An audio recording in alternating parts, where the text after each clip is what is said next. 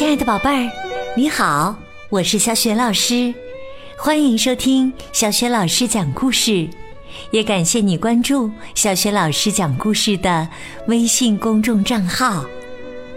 下面呢，小雪老师给你讲的绘本故事名字叫《波儿找朋友》。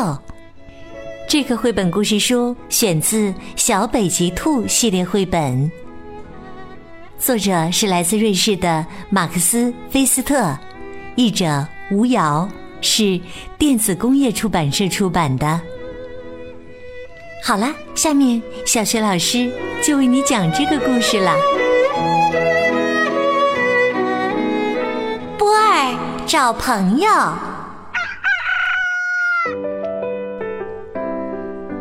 兔妈妈和小北极兔波儿。刚刚从梦中醒来，妈妈笑着对波儿说：“你听，第一朵绽放的雪莲奏响了春天的序曲。哦，春天来了！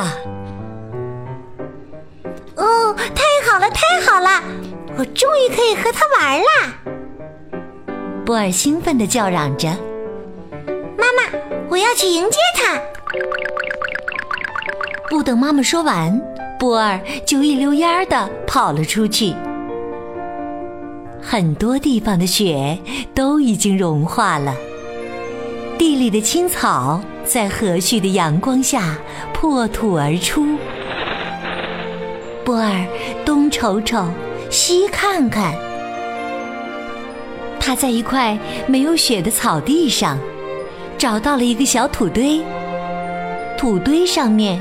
有一个洞穴，波儿冲洞里喊道：“有人在吗？”波儿心想：“也许春天就躲在里面吧，我进去看看。”他顺着洞口爬了进去。这个洞啊，一直通到地下，洞里很黑。波儿只能慢慢的向前爬行。突然，他感到自己的腰好像碰到了什么东西。波儿看到黑暗中有一只小动物，就问道：“你好，你是春天吗？你在这个黑黑的洞里做什么呢？”春天，我在这里做什么？我是一只小鼹鼠，这里是我的家呀。我不觉得它很黑。嗯，顺便问一句，你来这里做什么呀？小鼹鼠反问着。小北极兔兴奋地说：“我在找春天。”我也不知道春天住在哪里。小鼹鼠对不能帮助小兔子感到很遗憾。不过我能肯定的是，春天的住处一定比我的大。嗯，森林后面还有一个很大的洞，你可以去那里看看。好的，再见了，小鼹鼠。很感谢你告诉我这些。小北极兔告别了小鼹鼠，独自去寻找春天了。不久，波儿就找到了森林后面的那个大洞。他小心翼翼的向洞里望了望，在洞的最里面的一个角落里。躺着一个巨大的棕色的，波尔喊道：“醒一醒，春天，我是波尔，妈妈和我都盼了你很久啦，你快起来吧！”洞里传来一个低沉的声音。为什么你要在我冬眠的时候吵醒我呀？我不是你要找的春天，小兔子。为什么你不是春天呢？小北极兔充满了疑惑。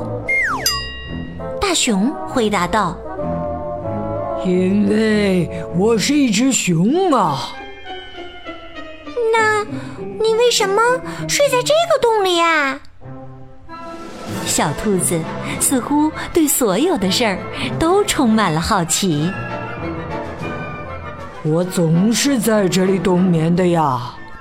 每当大雪来临的时候，我就钻进洞里开始睡觉，然后一直等到春天来了，我才醒过来。波儿想了想，对大熊说：“嗯。”妈妈告诉我，春天就要来了。你知道他住在哪里吗？我想去迎接他。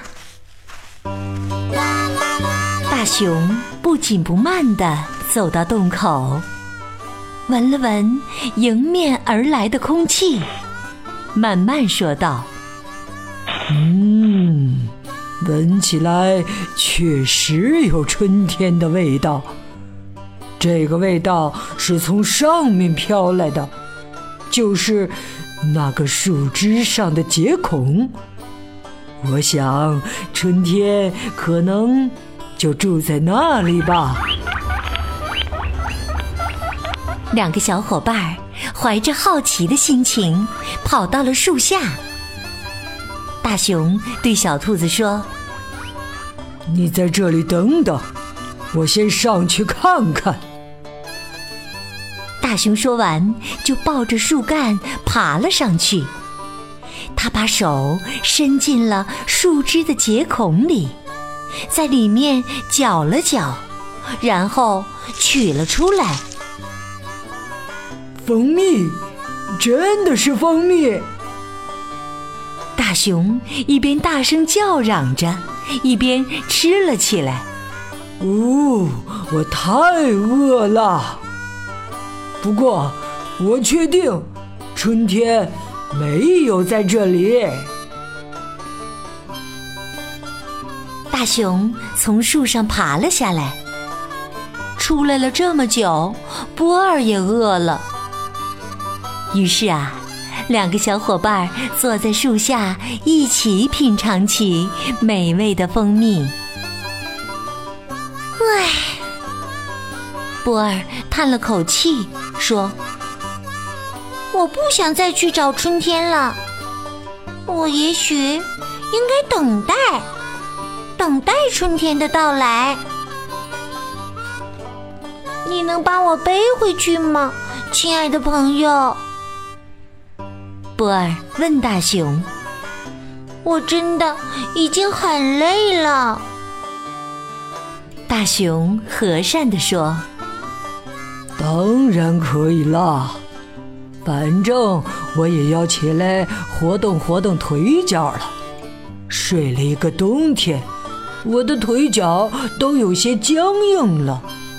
来，波儿，爬到我的背上来，这里很舒服的。这时啊，天已经黑了。到了波尔和妈妈约好的回家时间了。看着波尔平安回到家，妈妈终于放心了。波尔对妈妈说：“，可是我没有找到春天，它不在地洞里，不在熊住的山洞里。”也不在树枝上，我实在想不出来，它还能躲到哪里去？孩子，你要知道，没有人能去迎接春天的。妈妈笑了，哈哈，其实啊，它很自然的就来了，伴随着一丝暖风，一缕阳光。和绿油油的青草。哦，波尔显得有一丝沮丧。可你要是不出去的话，又怎么能交到朋友呢？妈妈开心地看着自己的孩子。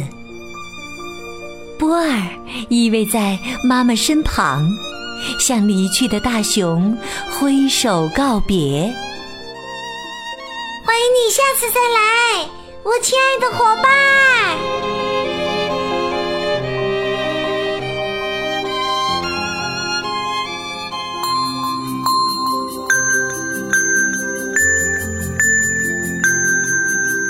的宝贝儿，刚刚你听到的是小雪老师为你讲的绘本故事《波儿找朋友》。宝贝儿，你还记得波儿在寻找春天的路上都交到了哪两位好朋友吗？如果你知道问题的答案，欢迎你通过微信告诉小雪老师和其他的小伙伴。小雪老师的微信公众号是“小雪老师”。讲故事，欢迎宝宝宝妈来关注。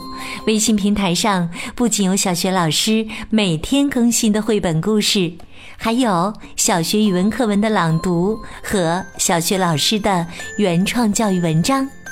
如果喜欢，别忘了随手转发，或者在微信平台页面的底部留言点赞。我的个人微信号也在微信平台的页面当中，可以添加我为微信好朋友。好啦，我们微信上见。